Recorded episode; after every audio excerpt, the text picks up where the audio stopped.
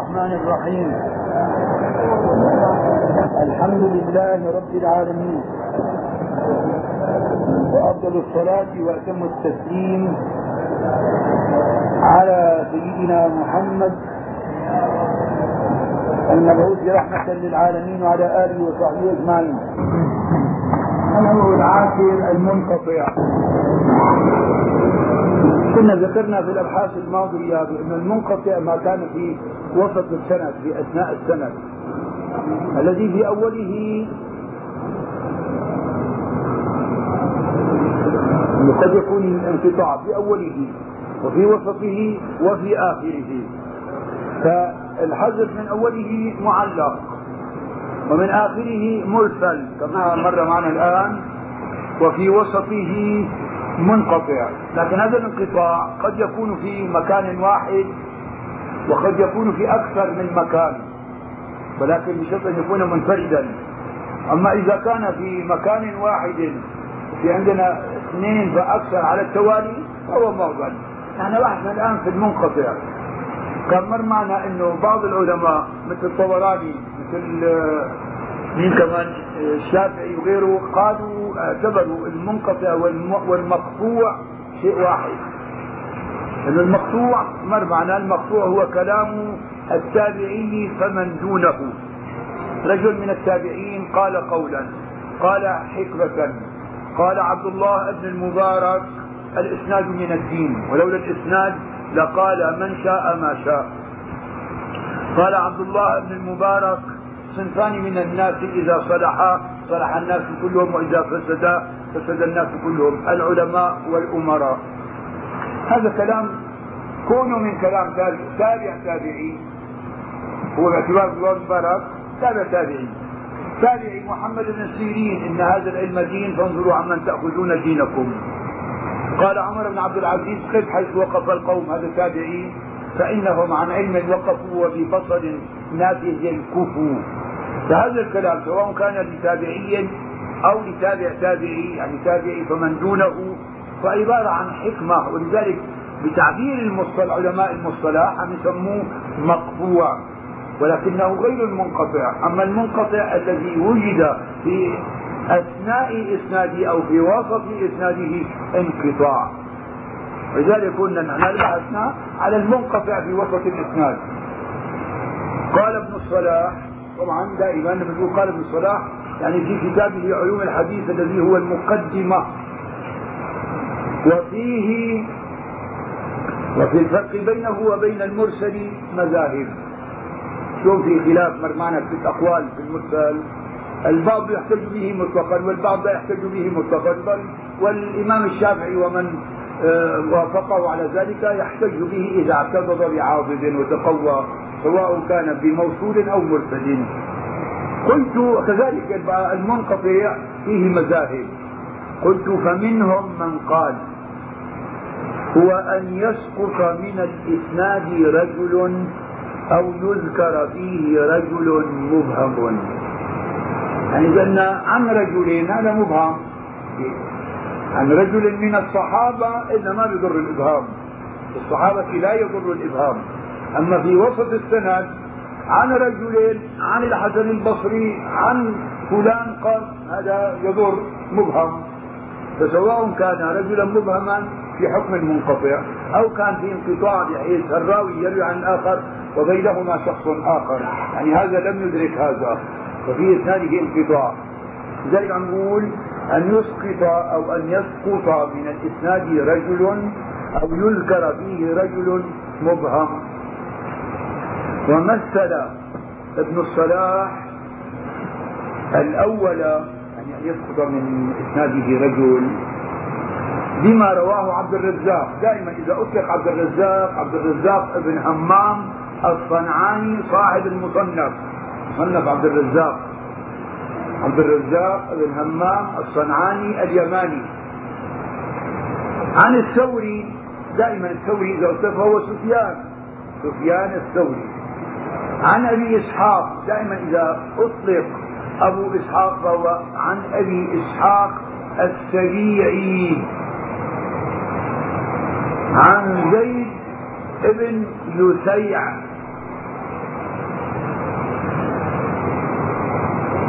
ويقال أشيع بالهمزة. نعم سيدي. عن حذيفة مرفوعا مرفوعا إلى رسول الله صلى الله عليه وسلم إن وليتموها أبا بكر فقوي أمين الحديث. هنا جاي قطعة من الحديث هو. هنا الحديث تحت عندنا وصله عنه الحاكم في علوم الحديث. أقول ورواية الحاكم في المعرفة في معرفة علوم الحديث مختصرة اختصارا مخلا فالحديث في المستدرك وغيره بلفظ إن وليتموها أبا بكر فزاهد في الدنيا راغب في الآخرة. يعني الحديث. وفي جسمه ضعف. وإن وليتموها عمر فقوي أمين لا يخاف في الله لومة لائم وإن وليتموها عليا فهاد مهتد يقيمكم على صراط مستقيم. وانظر مسند الإمام أحمد رقم كذا إذا هذا موجود بالمستدرك وفي مسند الإمام أحمد. لكن هيك لفظه يا هناك لأن هذا الحديث ضعيف. هذا جاي هيك بقى لأنه في انقطاع مو مكان مكانين. شوف نعم سيدي. قال ففيه انقطاع في موضعين. وين الموضعين؟ أحدهما أن عبد الرزاق صاحب المصنف هذا قديم وفاته 211 وين؟ قبل البخاري وقبل قديم عبد الرزاق بن عمان الحميري الصنعاني الصنعاني اليماني. هذا لذلك لا يروي عن الثوري زي ما أحدها أن عبد الرزاق لم يسمعه من الثوري. إنما رواه عن النعمان بن أبي شيبة الجندي عنه. اذا في بين عبد الرزاق وغير الثوري في شخص وهو النعمان بن أبي شيبة الجندي.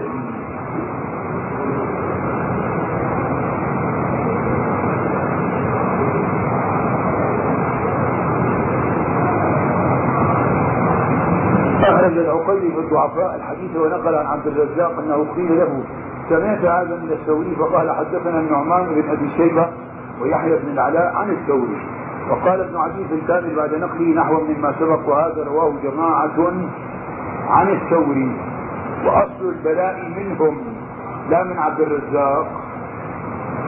ورواية النعمان أخرجها ابن عين في الحلية والخطيب في تاريخه وابن الجوزي في الواهيات. صحيح لأنه يقرأ وأقر الحاكم على الانقطاع في هذين الموضعين الحافظ وأقر الحاكم والحاكم وأقر الحاكم على الانقطاع في هذين الموضعين الحافظ العلائي في جامع التحصيل. ومن عجب أن الحاكم روى الحديث نفسه في المستدرك وصححه على شرط الشيخين. بينما حديث منقطع في مكانين فهو ضعيف. نعم هذا من تساهل الحاكم رحمه الله. اذا هون إنه أول شيء في عندنا إما أن يسقط من الإسناد رجل أو يكون في إسناد رجل مبهم فكلاهما يعتبر فيه انقطاع. قال والثاني أن الثورية يعني هو مو على انقطاع مين هون عندنا. أول مكان بين عبد الرزاق وبين الثوري في النعمان بن ابي شيبه والانقطاع في المكان الثاني والثاني أي المكان الثاني في انقطاع هذا السند أن الثورية لم يسمعه من أبي إسحاق السبيعي إنما رواه عن شريك عنه. إذا هون في عندنا انقطاع في مكانين. ومثل الثاني هذا عن الإبهام الحديث الأول انقطاع في مكانين لما رواه أبو العلاء ابن عبد الله بن الشخير. ما في وأبو العلاء هذا اسمه يزيد. نعم. يزيد بن عبد الله بن الشخير أبو العلاء. عن رجلين. هذا إبهام. ولمو رجل واحد إبهام برجلين.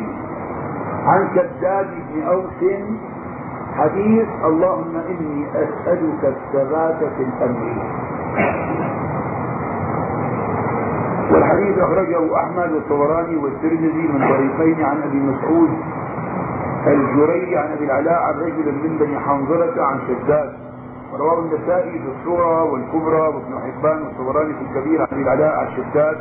وللحديث طرق أخرى عن شداد منها ما رواه ابن حبان والطبراني من طريق هشام بن عمار عن سويد بن عبد العزيز عن الأوزاعي عن حسان بن عطية عن مسلم بن مشكم عن شداد. فإذا كله إيش؟ طبعا هذا إسناد ضعيف. وهذا الحديث اللهم إني أسألك الثبات في الأمر. في إسناد ضعف إنه مو شرط أحيانا الحديث. قد يكون معناه صحيحا. ولكن إسناده إلى رسول الله ضعيف. لذلك لا نأخذ به كإسناد كحديث مسند صحيح عن رسول الله وإن كان معناه ثابتا. تقول المرة لحديث القرآن وفضل القرآن رواه الترمذي عن علي بن أبي طالب وفي وفي سنده الحارث الأعور ولهذا كذبه الشعبي في رأيه وهو ضعيف عند المحدثين. فلذلك كلام جميل لكنه إسناده ضعيف. فلذلك القرآن كتاب الله فيه نبأ ما قبلكم وخبر ما بعدكم وحكم ما بينكم. هو الجد ليس بالهزل من تركه من جبار قسمه الله. ومن اتبع الهدى بغيره أضله الله. وهو حبل الله المتين. وهو الذكر الحكيم. وهو الصراط المستقيم. هو الذي لا تزيغ به الأهواء. ولا يشبع منه العلماء. ولا يخلق على كثرة الرد. لا تنقضي عجائبه. لم تنتهي الجن إذ سمعته حتى قالوا إنا سمعنا قرآنا عجبا. يهدي إلى الرشد فآمنا به. من قال به صدق. عمل به اجر ومن حكم به عدل ومن دعا إليه هدي إلى صراط مستقيم. كلام جميل جدا وينطبق على القرآن ولكن لم يصل إسناده إلى رسول الله صلى الله عليه وسلم. في من هذا النوع أحاديث حتى في رياض الصالحين في بعض أحاديث من هذا النوع. مثلا في حديث بادئوا بالاعمال سبعا هل تنتظرون إلا فقرا منسيا أو غنى مفضيا أو مرضا مفسدا أو هرما مفسدا أو موتا ملحدا أو الدجال مثل غائب ينتظر أو الساعة؟ فالساعة أدهى وأمر والساعة أدهى وأمر. كمان هذا؟ إسناده ضعيف وان كان رواة الترمذي لكن في إسناده ضعف. فكلام جميل لا بأس بأن يقول الإنسان لكن لا يقول قال رسول الله حتى ما يقع الكذب على رسول الله لأنه إسناده إلى رسول الله غير صحيح. في من هالنوع أحاديث معانيها هي في صحيحه لا بأس بأن يذكرها الإنسان على سبيل الحكمة ولكن لا يقول قال رسول الله خاصة إذا جزم بذلك أما إذا قال بعض الآثار كذا كذا ما في مانع. نعم.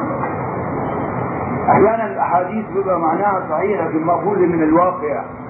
إذا كان أمراؤكم خياركم وأغنياؤكم سمحاؤكم وأمركم شورى بينكم فظهر الأرض خير من بطنها. وإذا كان أمراؤكم شراركم وأغنياؤكم بخلاءكم وأمركم في أيدي نسائكم فبطن الأرض خير من ظهرها ليس له إسناد صحيح وإن كان المعنى صحيح لكن مأخوذ من الواقع. فلذلك لا ينبغي أن طالب العلم أنه يتحدث بهذا ويقول قال رسول الله وإنما يأتي بها كحكم أو إذا قال في الأثار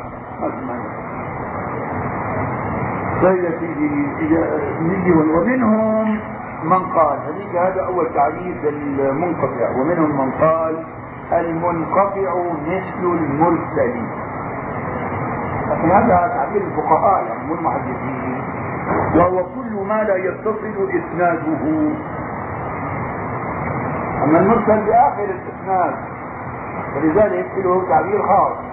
هذا في وسط الاسناد الانقطاع غير أن المرسل أكثر ما يطلق على ما رواه التابعي عن رسول الله صلى الله عليه وسلم. طبعا هذا المرسل ما رواه التابعي عن رسول الله صلى الله عليه وسلم. أما المنقطع ما كان في وسط إسناده انقطاع في مكان أو أكثر. قال ابن الصلاح وهذا أقرب. إنه تعبير المرسل غير المنقطع وهو الذي صار إليه طوائف من الفقهاء وغيرهم وهو الذي ذكره الخطيب البغدادي في كفايته. قال مين أبو عمرو بن الصلاح طبعا. وحكى الخطيب خطيب البغدادي عن بعضهم عن بعضهم هو الحافظ أبو بكر البرديجي متوفى 30 واحد.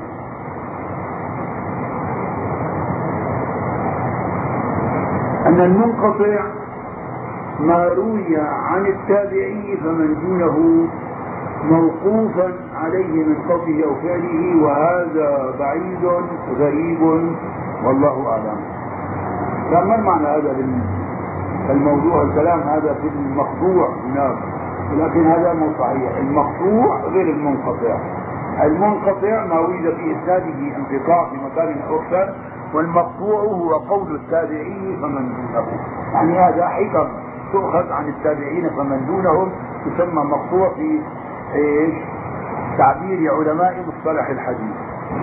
النوع الحادي عشر المعضل. قال الإمام البيقوني والمعضل الساقط منه اثنان.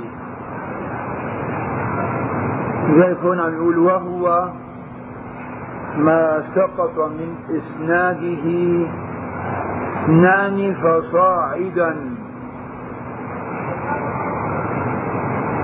اثنان فصاعدا على التوالي. يعني ورا بعضهم مو إنه شو في فرق بين المنقطع والمعضل؟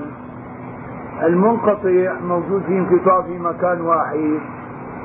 وقد يكون في مكانين منفصلين.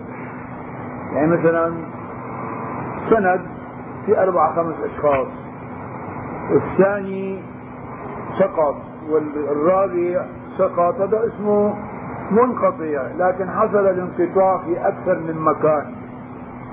أما المعضل ينبغي أن يكون سقط منه اثنان فصاعدا على التوالي. ورا بعضهم البعض طبعا يعني هذا المعضل هو من أنواع المردود. لأنه يعني الآن نحن من بعد ما قرأنا الحديث الصحيح والحديث الحسن اللي هذا من أنواع المقبول صحيح لذاته الصحيح لغيره الحسن لذاته الحسن لغيره هذا من أنواع المقبول. لكن المردود هلا الانواع اللي عم نقرأ نحن. المرسل باعتبار ما أن على رأي الإمام الشافعي ومن تبعه المرسل ضعيف لا يحتج به إلا إذا اعتضد بمرسل أو بموصول فعند ذلك يتقوى. فالمرسل من المردود والمنقطع من المردود والمعضل من المردود يعني من أقسام الضعيف. والضعيف من أقسام المردود. فهذا دائما إذا وجد سقط في السند فيبقى يبقى الحديث ضعيفا ومردودا. سواء كان السقط في أول الحديث أو في وسطه أو في آخره. فالمردود إما أن يكون لسقط يعني سقط في سنده شخص أو لطعن في راو على اختلاف وجوه الطعن. والسقط إما أن يكون في أول السند وهو المعلق وفي آخره وهو المرسل. وبحثنا الآن في وسط وسط السند وهو المنقطع والمعضل. وقد قرأنا المنقطع والآن بحثنا في المعضل. والسقط في الإسناد قد يكون واضحا وقد يكون خفيا فلا يدركه إلا الأئمة الحذاق المطلعون على طرق الحديث وعلل السند. هذا اسمه شو؟ سقط خفي. وهذا السقط الخفي لا يدركه إلا الجهابذة النقاد المطلعون والأئمة الحذاق. فالواضح يدرك بعدم التلاقي بين الراوي وشيخه. يعني هذا بيبقى واضح. شو معنى واضح إنه فلان يروي عن فلان. كيف نعلم أنه وجد سقط هنا؟ لذلك احتيج إلى التاريخ لمعرفة الولادة والوفاة. إذا رأينا أن هذا ولد في كذا ومات في كذا ويروي عن شخص يعني لم يتصل به وبينه وبينه مفاوز فهذا يعرف واضحا في التاريخ بتراجم الرجال. والخفي المدلس تدليس الخفي يعني وهو نوع بديع من أهم أنواع علوم الحديث وأكثرها فائدة وأعمقها مسكا ولم يتكلم فيه بالبيان إلا الحزاق الأئمة الكبار. يدرك بالاتساع في الرواية والجمع لطرق الحديث مع المعرفة التامة والإدراك الدقيق. والفرق بين المدلس والمرسل الخفي دقيق وهو أن التدليس يختص بمن روى عمن عرف لقاؤه إياه. فأما إن كان عاصره ولم يعرف أنه لقيه فهو المرسل الخفي. هذا الفرق وهناك شوي يعني عبارة عن شيء دقيق بينهما. نرجع لكتابنا هون عم نحكي عن معضل ما سقط من إسناده اثنان فصاعدا. ومنه ما يرسله تابع التابعين. يعني هذا عند البعض يدخل إنه تابع تابعي حذف تابعي والصحابي. اعتبروه معضل لأنه سقط منه اثنان على التوالي. ولا بعض من بعض. تابع تابعي حذف التابعية والصحابية فلذلك اعتبروا هذا من المعضل.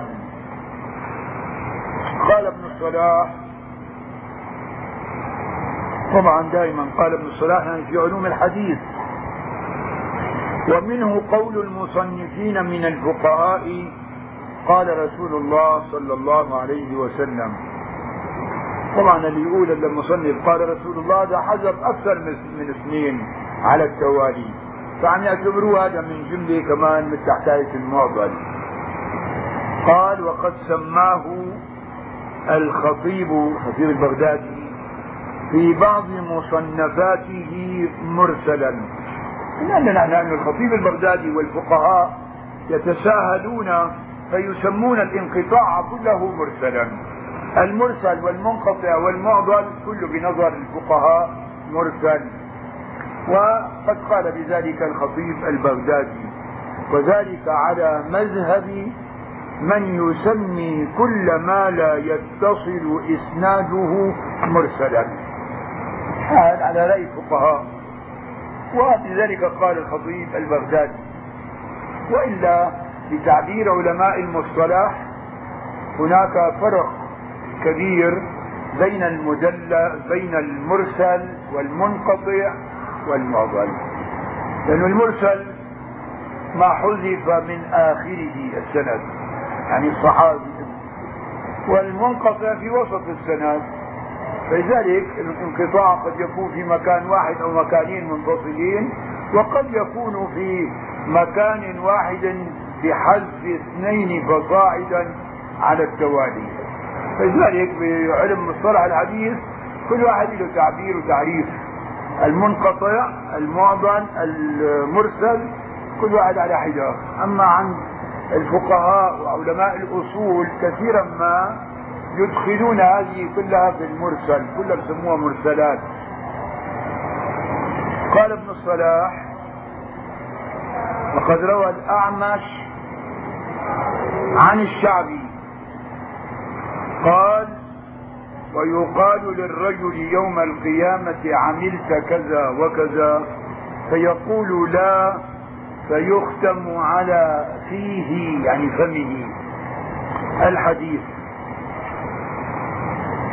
هذا الحديث أخرجه هكذا هنا معضلا الحاكم في معرفة علوم الحديث.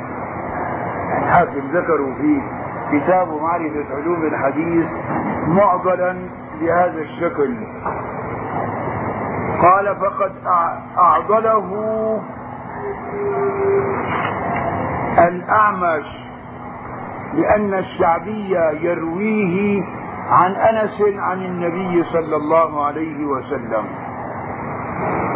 قال فقد أسقط منه الأعمش أنسا والنبي صلى الله عليه وسلم فناسب أن يسمى معضلا. الأعمش تابعي. أنس بن مالك صحابي.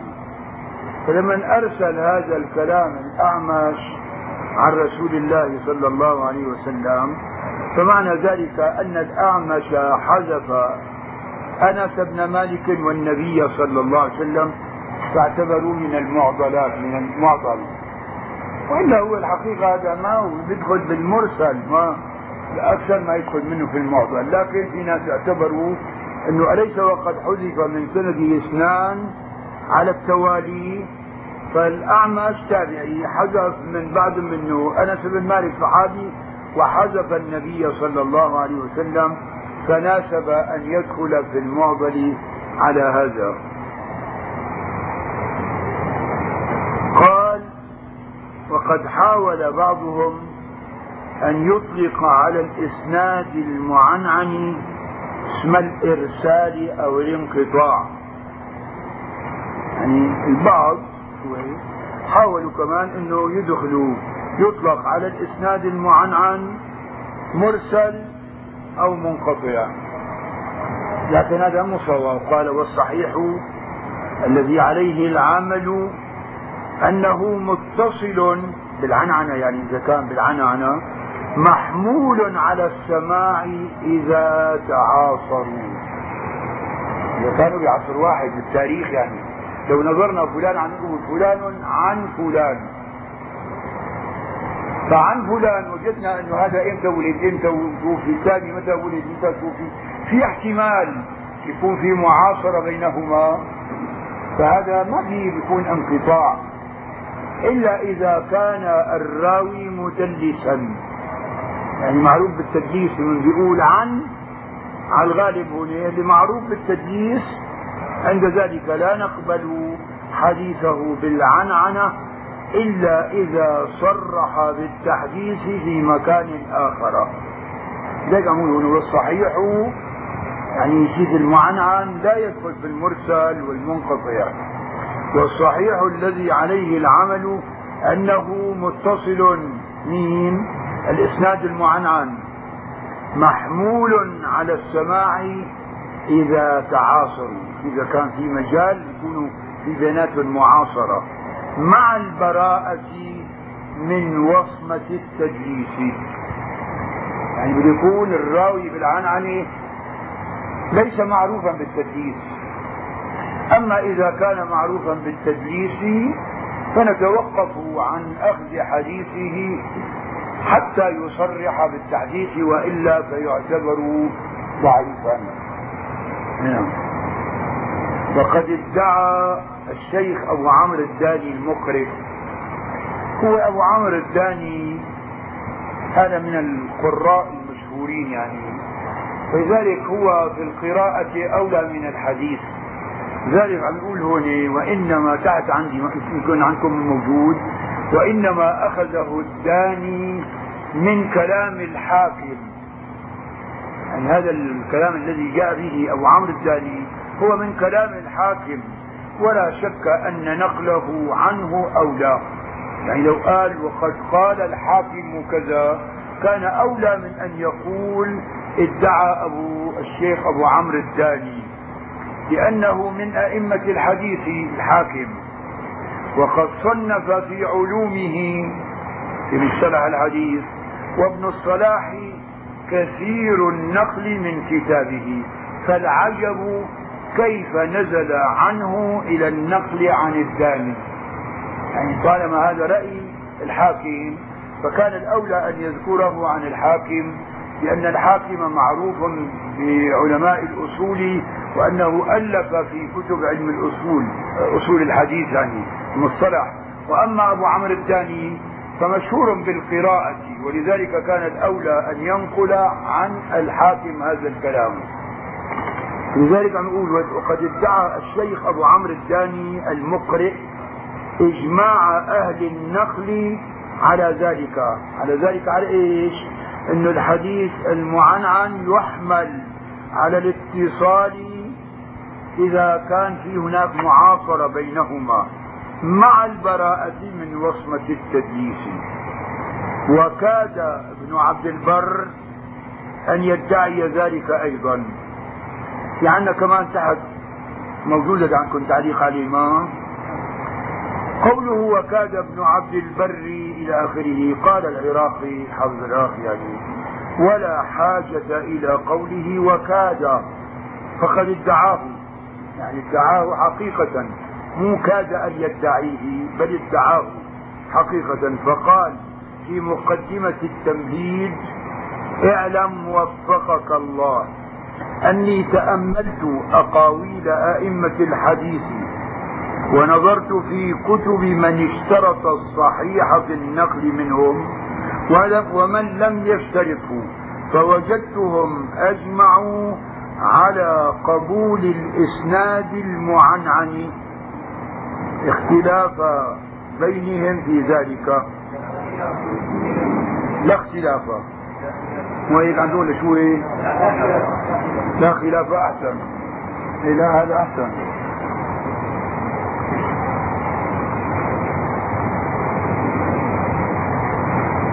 لا خلاف نعم. لا خلاف بينهم في ذلك. إذا جمع شروطا ثلاثة وهي عدالة المحدثين يعني بالرواة موجودة العدالة. ولقاء بعضهم بعضا من ناحية زمنية تاريخية الولادة والوفاة في مجال أن يكونوا عاصروا بعضهم. ومجالسة ومشاهدة وأن يكونوا براء من التدليس. لشروط ثلاثة مقبول الحديث المعنعن. إنه اولا عدالة الراوي لقاء بعضهم بعضا وبراءة الراوي من وصمة التدليس. ثم قال وهو قول مالك وعامة أهل العلم. قلت الآن ابن كثير يعني هذا كلامه رأيه وهذا وهذا هو الذي اعتمده مسلم في صحيحه. وشنع في خطبته خطبته بالمقدمة يعني في مقدمة صحيح مسلم. لأنه الحقيقة هذه مقدمة صحيح مسلم فيها قواعد للمصطلح. فإذا درس طالب العلم مقدمة صحيح مسلم يستفيد منها في ناحية علم مصطلح الحديث. كما أنه في كتاب في هذا الموضوع في آه، تحفة الأحوذي في شرح سنن الترمذي للمبارك فوري. المقدمة مجلد واحد كامل في أول هذا الكتاب كله في قواعد علم مصطلح الحديث. يستفاد منها أيضا لطالب العلم في دراسة مصطلح الحديث. وكذلك مقدمة صحيح مسلم. فلذلك عم نقول إنه المسلم اشترط يعني عدالة الرواة والمعاصرة مع إمكان اللقاء. ذلك وهذا الذي وهذا هو الذي اعتمده مسلم في صحيحه وشنع في خطبته أي مقدمة صحيح مسلم على من يشترط مع المعاصرة اللقية. حتى قيل إنه يريد البخاري. أن الإمام البخاري اشترط المعاصرة واللقيا لكل راو يروي عن الآخر. هذا الكلام اشترطه في صحيحه في صحيح البخاري المسند الجامع اللي هو يسمى صحيح البخاري أنه كل راوي روى عن غيره فينبغي أن يكون عاصره والتقى به. الإمام مسلم يشترط المعاصرة مع إمكان اللقاء. إمكان اللقاء كيف يعرف؟ إنه إذا كان نظرنا ولاده وفاه في مجال يكون اتقوا نعم يكفي ولو لم يصرح باللقاء. حتى قيل إنه يريد البخاري البخاري والظاهر أنه يريد علي بن المديني. علي بن المديني شيخ شيخه. البخاري شيخ مسلم. علي بن المديني شيخ البخاري. فإنه يشترط ذلك في أصل صحة الحديث. صحة الحديث المعاصرة واللقيا في كل راوي وأما البخاري فإنه لا يشترطه في أصل الصحة ولكن التزم ذلك في كتابه الصحيح. يعني مو هذا عنده شرط للحديث الصحيح المعاصرة واللقيا لا وإنما هذا التزموا في صحيحه فقط. كل راوي يروي عن الآخر يكون في معاصرة ولقيا ولكن في غير الصحيح غير كتابه الصحيح مثل الأدب المفرد أو غيره من الكتب قد يكون هناك مو موجود هالشرط هذا ويعتبره حديثا صحيحا. فلذلك هذا الشيء التزموا في صحيحه الإمام البخاري. أما في غير صحيحه لم يلتزمه. ذلك قال فإنه لا يشترطه في أصل الصحة. كثيرا من الأحاديث ترى مثلا الترمذي رحمه الله في كتابه الجامع سنن الترمذي أحيانا يقول سألت محمد بن إسماعيل عن هذا الحديث فقال صحيح. بيكون مو على شرط البخاري ومسلم هو الذي جاء فيه في صحيحه. فلذلك هذا الشيء التزموا في كتابه الصحيح وليس من شرط الصحيح وإنما التزام له في كتابه الذي يسمى بصحيح البخاري. قال الحافظ في النكت موجودة عندكم ولا لا تعليق عليه. حافظ بن حجر قال في النكت ادعى بعضهم أن البخاري إنما التزم ذلك في جامعه لا في أصل الصحة. وأخطأ في هذه الدعوة بل هذا شرط في أصل الصحة عند البخاري. تعليقك عم بقول إنه لا البخاري مو بس التزم أو اشترط الصحة في المعاصرة واللقيا في الراوي في صحيحه فقط بل في صحيحه وغير صحيحه. فقد أكثر من تعليل الأحاديث في تاريخه بمجرد ذلك. الإمام البخاري له ست كتب بالتاريخ التاريخ. الصغير والتاريخ الأوسط والتاريخ الكبير. فهنا عم نقول بالتاريخ أنه حتى الإمام البخاري ضعف بعض الأحاديث وأعلها في تاريخه لأنه مو موجود بالرواة المعاصرة واللقيا. فعلى هذا الكلام معناها أنه اعتبر البخاري من الصحة في الحديث المعاصرة واللقيا سواء كان في كتابه الصحيح أو في غيره. لكن أني كلام ابن الصلاح أنه لا أو كلام ابن كثير كمان.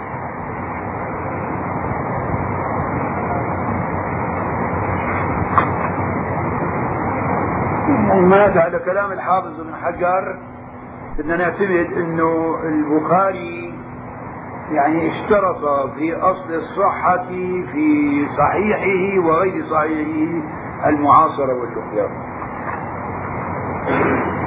وقد اشترط أبو المظفر السمعاني مع اللقاء طول الصحابة. طبعا هو الصحابة مو مقصود فيها صحابة رسول الله الصحبة. يكون طول الصحبة لذلك قال الصحابة بفتح الصاد وقد تكسر أيضا مصدر صاحبه يصحبه.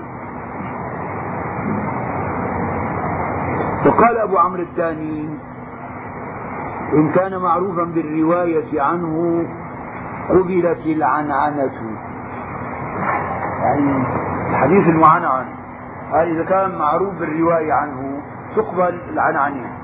إلا أنه مثل ما قلنا لا بده يكون مو معروف عنه التدليس.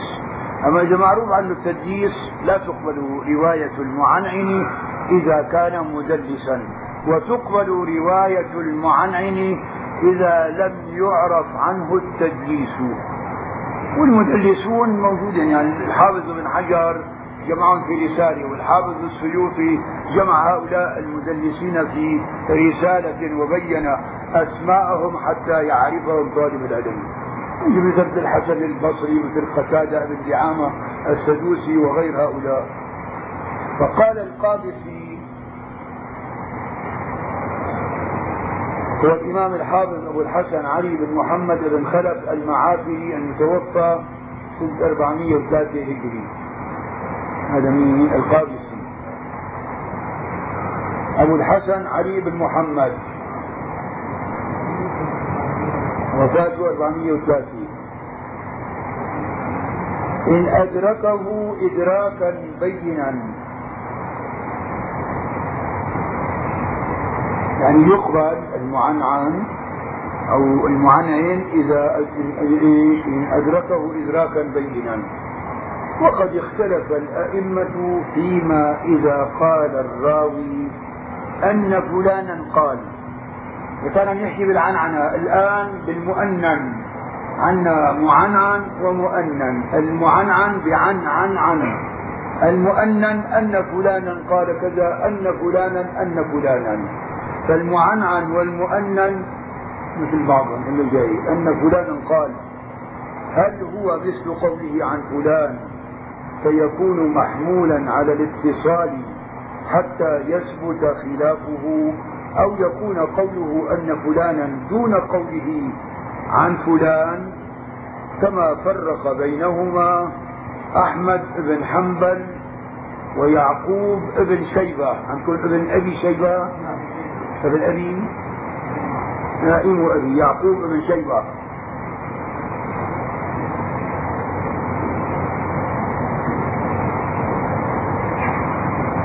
نعم. ويعقوب ابن شيبة وأبو بكر البرديجي فجعلوا عن صيغة اتصال وقوله أن فلانا قال كذا في حكم الانقطاع حتى يثبت خلافه. لكن هنا نقول عن كتاب هذا الكلام متعقب بما تراه في التقييد والإيضاح وشرح الألفية كلاهما للعراقي والنكت فراجعها. إنه مو صحيح مثل ما نقول هنا إنه عن صيغة اتصال وقوله أن فلانا في حكم الانقطاع وإنما عن فلان وأن فلانا مثل بعضهم. وذهب الجمهور آه، إلى أنهما سواء في كونهما متصلين قاله ابن عبد البر يعني بالتمهيد. اذا لما نقول أن وعن مثل بعضهم. المعنعن والمؤنن سواء. فإذا كان معروفا الراوي بالتدليس فلا يقبل قوله بعن وأن إلا إذا صرح بالتحديث في رواية أخرى وإلا فيبقى ضعيفا غير مقبول. هذا كلام الجمهور وهو الصواب أنه أن وعن مثل بعض سواء ومن وممن نص على ذلك مالك بن أنس صاحب المذهب. مالك بن أنس الحميري صاحب المذهب المالكي رحمه الله. وقد حكى ابن عبد البر الإجماع على أن الإسناد المتصل بالصحابي سواء فيه أن يقول عن رسول الله صلى الله عليه وسلم أو قال رسول الله صلى الله عليه وسلم أو سمعت رسول الله صلى الله عليه وسلم. يعني هذا كله اسمه متصل. عن شو مثل ما قالوا عن رسول الله. قال رسول رسول الله سمعت رسول الله. كل الأصل فيه محمول على الاتصال إلا بالعنعنة يفرق لما بيكون الراوي معروف التدليس وإلا كله محمول على الاتصال بعن وقال وسمعت. وبحث الشيخ أبو عمر أبو عمر أبو عمرو بن الصلاح ها هنا فيما عندكم فيما كمان؟ فيما إذا أسند الراوي ما أرسله غيره. أي واحد روى الحديث مسندا والشخص وآخر رواه مرسلا. فمنهم من قدح في عدالته بسبب ذلك. إنه واحد راوي روى الحديث مرة مرسلا ومرة مسندا. فهل يقدح هذا في الراوي؟ فمنهم من قدح في عدالته بسبب ذلك. إذا كان المخالف له أحفظ منه أو أكثر عددا. ومنهم من رجح بالكثرة أو الحفظ. ومنهم من قبل المسند مطلقا إذا كان عدلا ضابطا. وصححه الخطيب خطيب البغدادي. وابن الصلاح. وعزاه إلى الفقهاء والأصوليين فقهاء الأصوليين أحيانا قد يتساءلون في مثل هذا. وحكى عن البخاري أنه قال الزيادة من الثقة مقبولة. يعني راوي روى الحديث مرة مرسل مرة رواه مسندا متصلا. فهل هذا يقدح؟ لا لكن هذا مثل زيادة الثقة. يعني مرة رواه مرسلا لم يطلع عليه ومرة أخرى بحث فيه فرواه مسندا. فمثل زيادة الثقة تقبل وهذه الزيادة وهو أن هذا الحديث مسند متصل. في عندنا تحت كلام ما بعرف اذا عندكم موجود وهو الحق الذي لا مرية فيه لأن زيادة الثقة دليل على أنه حفظ ما غاب عن غيره ومن حفظ حجة على من لم يحفظ. يعني هذا حديث إذا رواه واحد رواه مرسل إجا شخص آخر رواه مسندا. هذا زاد عليه. فهذه زيادة وهو الثقة والزيادة من الثقة مقبولة وهو حجة على إيش؟ من حفظ حجة على من لم يحفظ. وكذلك الحكم فيما إذا روى الراوي حديثا واحدا مرارا واختلفت روايته. يعني نفس الشخص. فرواه مرة مرفوعا ومرة موقوفا. أو مرة موصولا ومرة مرسلا فالصحيح تقديم الرواية الزائدة إذ قد ينسف الشيخ فيأتي بالحديث على وجهه. يعني يأتي بالحديث على وجهه مسندا متصلا. وقد يعرض له ما يدعوه إلى وقفه أو إرساله فلا يقدح النقص في الزيادة. هذا في هذا النشاط والهمة أحيانا بيبقى ما كان عنده نشاط. فروى هذا الحديث مرسلا ولم يطلع عليه ولم يبحث فيه. فجاء مرة أخرى فبحث بحثا شديدا فرأى فيه رواية مسندا متصلة فرواها نفس الراوي. فتقبل منه وهي زيادة والزيادة من الثقة مقبولة.